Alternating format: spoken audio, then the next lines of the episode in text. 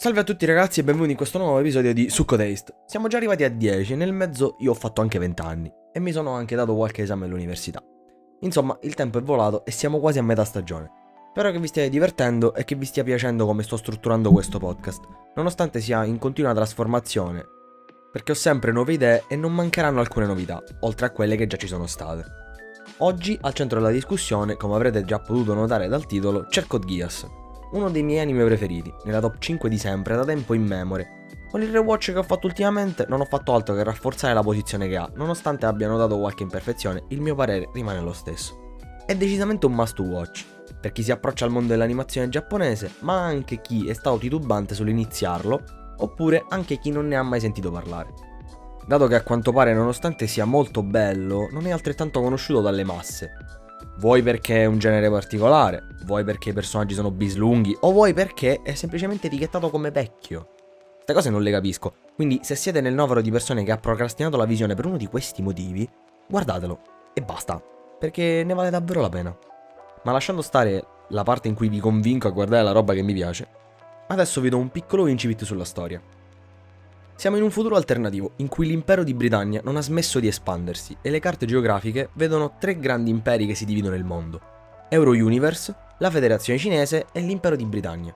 Quest'ultimo è il più grande tra tutti, tanto che rinomina le sue conquiste privandole del nome originale e etichettandole con un numero. Tra le malcapitate abbiamo anche il Giappone, rinominato Area 11, dove, come in tutte le altre aree colonizzate, il popolo originale del paese viene brutalmente privato dei suoi benefici e penalizzato solo perché è nato lì, ostracizzato e soggetto al razzismo. Inoltre, in questo universo esiste un potere chiamato Gias, che ha un potenziale quasi sconfinato, che sarà anche la chiave di volta del nostro personaggio principale, Lelouch Lamperouge nella sua crociata per la vendetta e creazione di un mondo in cui la sua innocente sorella Nanneli possa vivere in pace e tranquillità.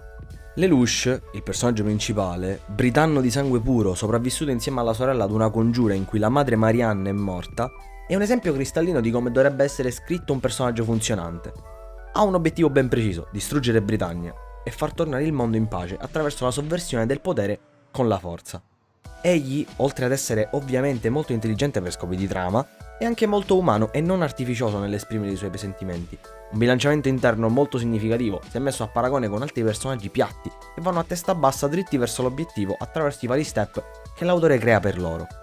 Lui acquisisce rocambolescamente il suo potere, dopo essere entrato in contatto con Situ, una ragazza dalla provenienza misteriosa e dei lunghi capelli verde lime. Lelouch ha degli ideali solidi, una personalità che calza a pennello con il ruolo che gli è stato conferito, è umano ed ha i suoi difetti, non di costruzione, eh. Intendo proprio come entità all'interno dell'opera. Fa i suoi errori, impara da essi e cresce, aiutato ovviamente dall'intelletto fuori dalla norma che possiede. Al polo opposto, nonostante siano anche molto simili, abbiamo Suzaku, figlio dell'ultimo primo ministro giapponese prima dell'occupazione britannica.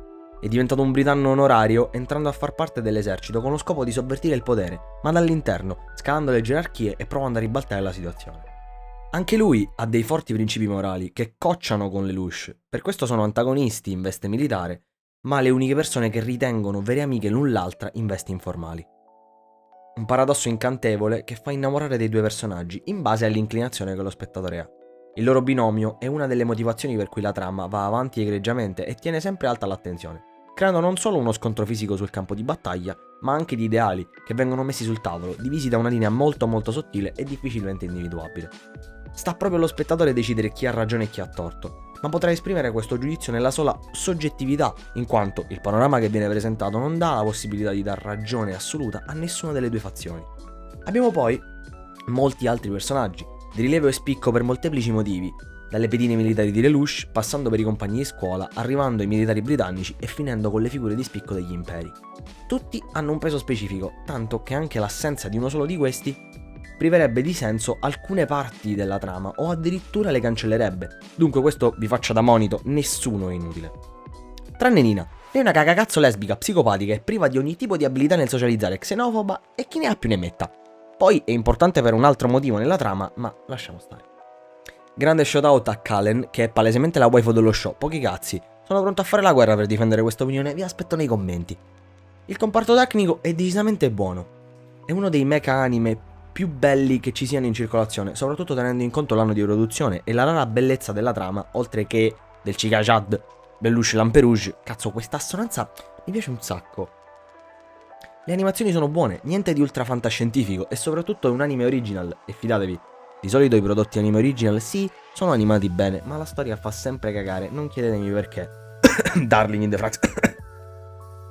Ultima cosa, prima di entrare nella solita fase spoiler, il finale, a mio parere è uno dei più belli e riusciti di sempre. Questo sta a voi dirlo e se l'avete già visto fatemi sapere che ne pensate. Però io ve lo dico.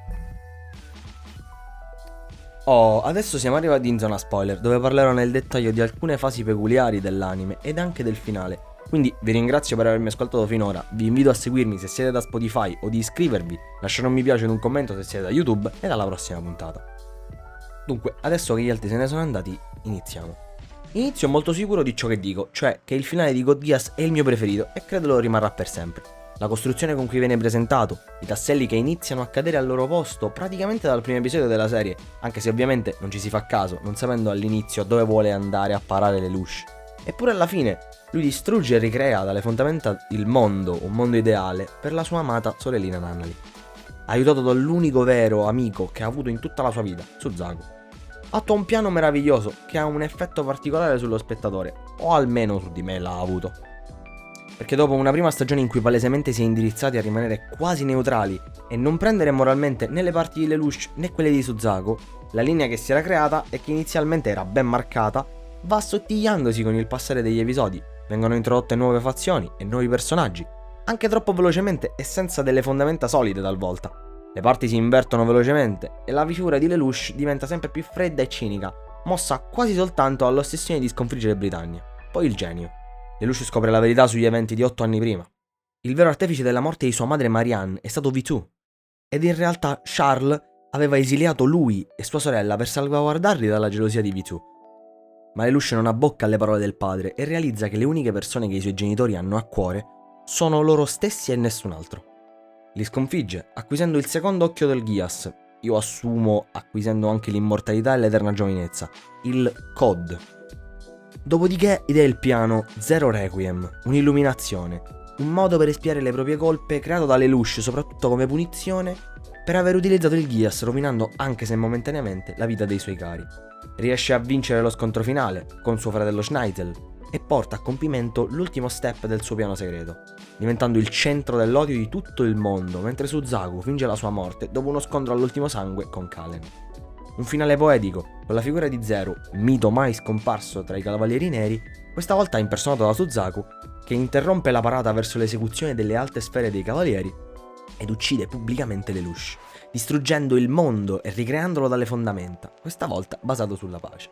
Infine abbiamo anche la ciliegina sulla torta, ossia questa scena finale in cui vediamo un carro trainato dai cavalli, con il guidatore con il capo coperto, probabilmente Lelouch, e sul carro pieno di fieno c'è Situ che rammenta come il Ghias debba portare alla solitudine.